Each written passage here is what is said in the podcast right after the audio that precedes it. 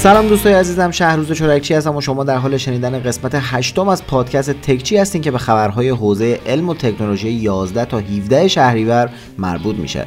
با من همراه باشین که تو این قسمت براتون کلی خبر مهم دارم.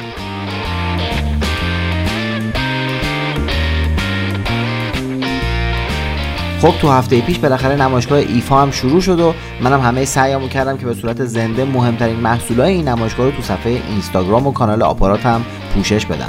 پس اگه استوریای منو فالو کرده باشین خیلی بعیده که مورد خاصی رو از دست داده باشین.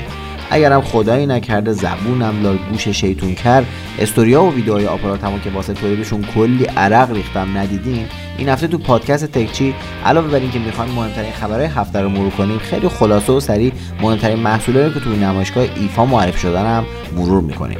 این هفته برخلاف دو سه هفته قبلی که خیلی خبر خاصی تو دنیای تکنولوژی نبود، کلی اتفاق باحال افتاد و کلی محصول جذاب معرفی شد.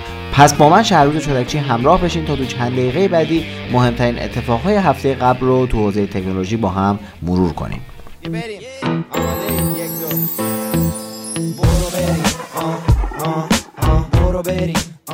خب اول از همه میریم سراغ محصولای مهم نمایشگاه ایفا. از سونی شروع میکنیم.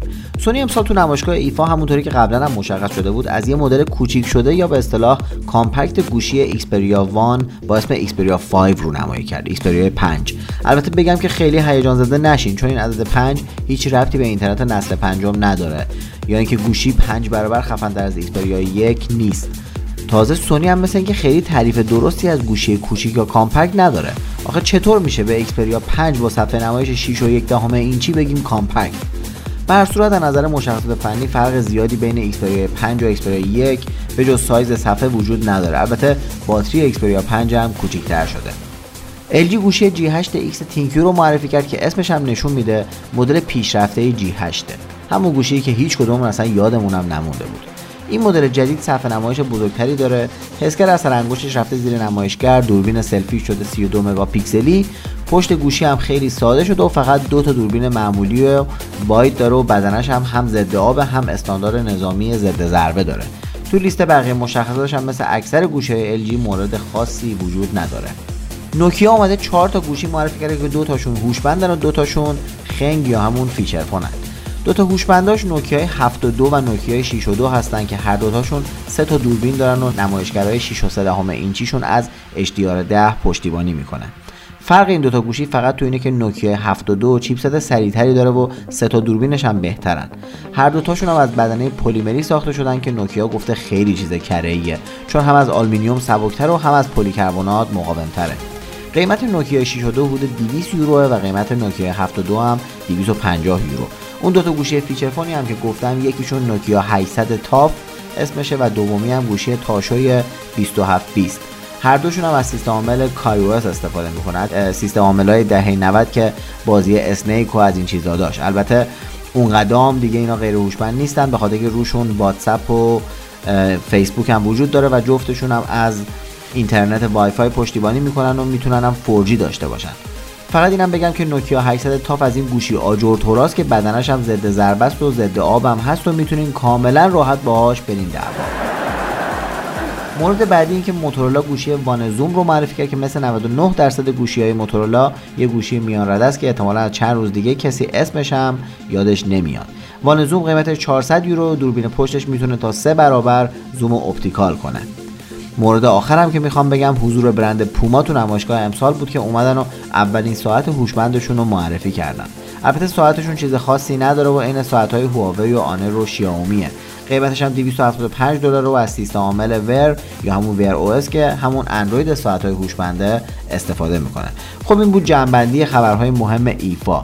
حالا ادامه پادکست رو میذاریم در مورد خبرهای مهم خارج از نمایشگاه ایفا که تو هفته پیش اتفاق افتاد.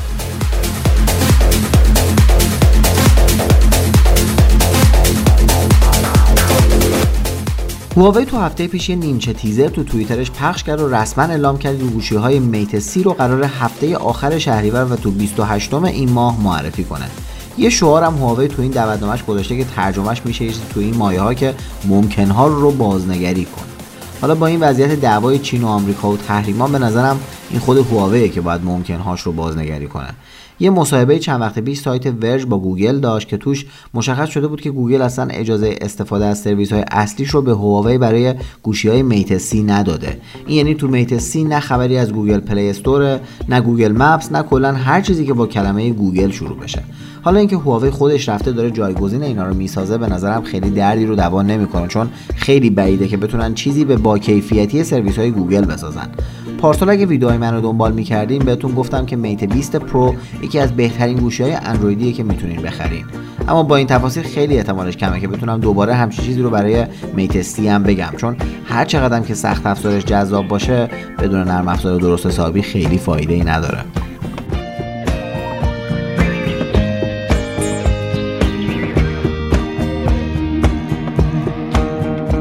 آخرای هفته پیش سامسونگ یه گوشی خیلی باحال از سری A به اسم گلکسی A90 5G معرفی کرد. این گوشی یه جورایی پرچمدار و شاخ این سری محسوب میشه و مشخصاتش رو که ببینین انقدر خفنه که به نظرم حتی میتونه با سری S هم رقابت کنه.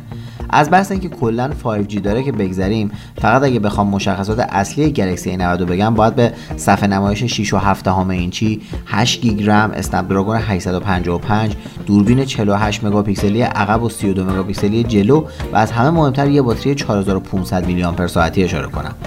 جالبه که خود سامسونگ اومده این گوشی رو یه گوشه میان رده اسم گذاری کرده. کاملا مشخصه که از تعریف میان رده فقط یه چیزی شنیدن. البته هنوز قیمت و تاریخ عرضه جهانی این گوشی مشخص نشده. حالا یه آمار باحال بهتون بدم. قدیما یادتونه مردم زرت و زورت گوشی عوض میکردن؟ اون موقعی که نوکیا شاخ بازار بود هر سال که یه گوشی جدید میومد تو بازار همه سری میخریدنش. حالا یه مؤسسه اومده آمار خرید و فروش گوشی تو بازار جهان رو بررسی کرده و متوجه شده که مردم دیگه گوشی‌هاشون رو حداقل 30 ماه نگه می‌دارن. حالا تو ایران که قیمت گوشی اندازه ماشین شده احتمالاً این آمار رو 30 ساله است. اما این آمار رو برای چی گفتم؟ همین شرکت اومده تولید کننده های گوشی های اندرویدی رو رده‌بندی کرده که به مردم بگه آقا حالا که دارین گوشی میخرین حداقل از کدوم شرکت بخرین که خیالتون از نظر آپدیت‌هاش راحت باشه. توی این آمارها مشخص شده که گوشی‌های اندرویدی نوکیا با اختلاف زیادی بهترین ساپورت نرم افزاری رو داشتن. سامسونگ و شیائومی هم دوم و سوم این لیست شدن. بد نیست بدونین که خسته ترین تیم ساپورت نرم افزاری مال شرکت‌های LG و آلکاتل که کلا خودشون رو راحت کردن و بی خیال آپدیت کردن گوشی‌هاشون شدن.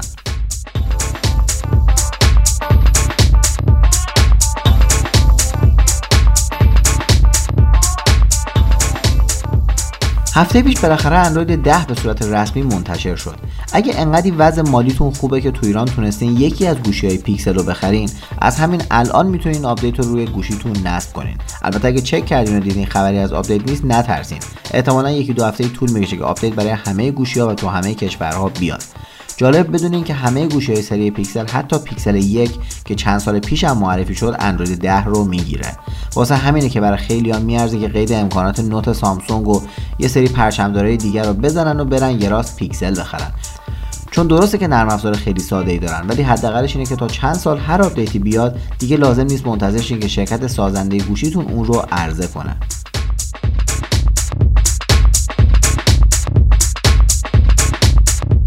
حالا یکی دو تا خبرم مرور کنیم در مورد چیپست ها.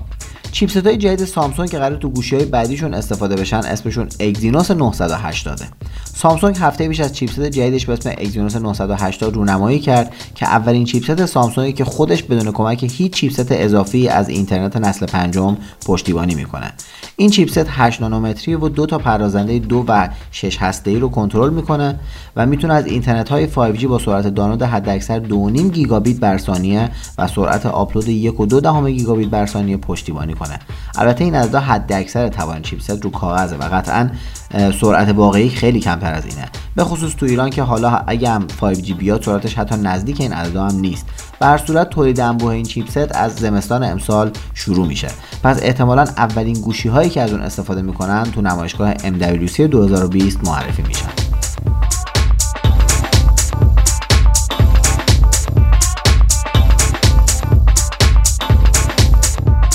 هواوی از چیپست جدید خودش به اسم کایرن 990 رونمایی کرد که به گفته خودشون اولین چیپستیه که چیپ 5G روش ادغام شده که این کار باعث میشه هم فضای کمتری رو توی گوشی اشغال کنه، هم سرعت بالا بره و هم باتری کمتری مصرف کنه. چیپست کایرن 980 که خیلی خوب بود. فکر کنم این یکی هم خوب از آب در بیاد. به هر حال هفته دیگه قراره هواوی از گوشه جدیدش یعنی میت 30 رونمایی کنه که مسلما با همین چیپست معرفی میشه و میتونیم عملکردش رو ببینیم. آقا راستی میونه کلامت اون گلکسی فولد چی شد؟ ما اون سری گفتیم.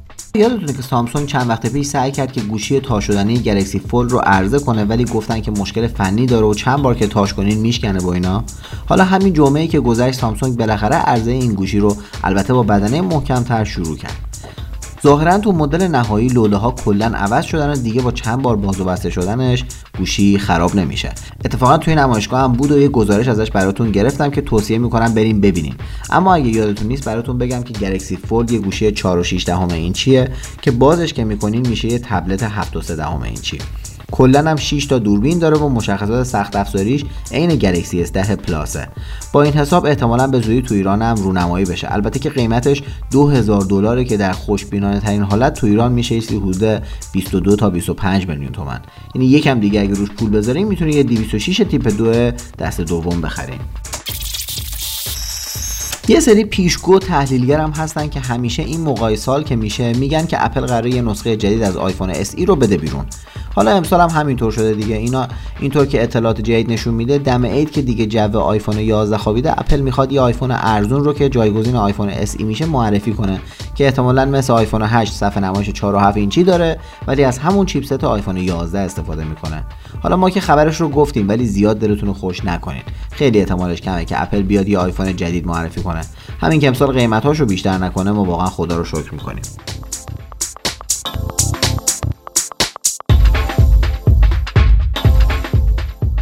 و در نهایت یه خبرم برای قشر مایه‌دار جامعه بگیم و اونم این که این هفته پورشه اولین خودروی تماماً برقی خودش رو به اسم تایکان معرفی کرد. این معرفی بالاخره بعد از 4 سال از انتشار طرح‌ها و تیزرها و اسم‌های مختلف انجام شد.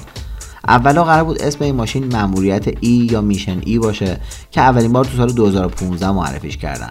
تایکان تو 2 مدل تایکان توربو و تایکان توربو اس عرضه میشه که اولی $150,000 و دومی $185,000 قیمتشه. پورشه گفته که هر دو مدل میتونن تو کمتر از 3 ثانیه سرعتشون رو به 100 کیلومتر بر ساعت برسونن. چیزی که پورشه خیلی روش مانور میده و یه جورایی جزو تنها برگ برنده‌ها جلوی ماشین‌های تسلا باتری تایکانه که اگه به یه شارژر وصل بشه که 270 کیلووات خروجی داشته باشه میتونه تا 80% تو 23 دقیقه شارژ بشه. خب سعی کردم تکچی این هفته خیلی طولانی نشه. هرچی خبر توی ایفا بود رو توی اینستاگرام و آپارات براتون منتشر کردم و توصیه میکنم اگه ندیدین برین سراغ اونا. باید تشکر کنم از فرهنگ حشمتی عزیزم که توی تهیه و تنظیم اخبار بهم کمک میکنه و تیم نوار کاست که توی تدوین پادکست منو یاری میکنن. ممنونم که باز هم در یک تکچی دیگه با من همراه بودین. تا هفته دیگه به خدای بزرگ میسپارمتون.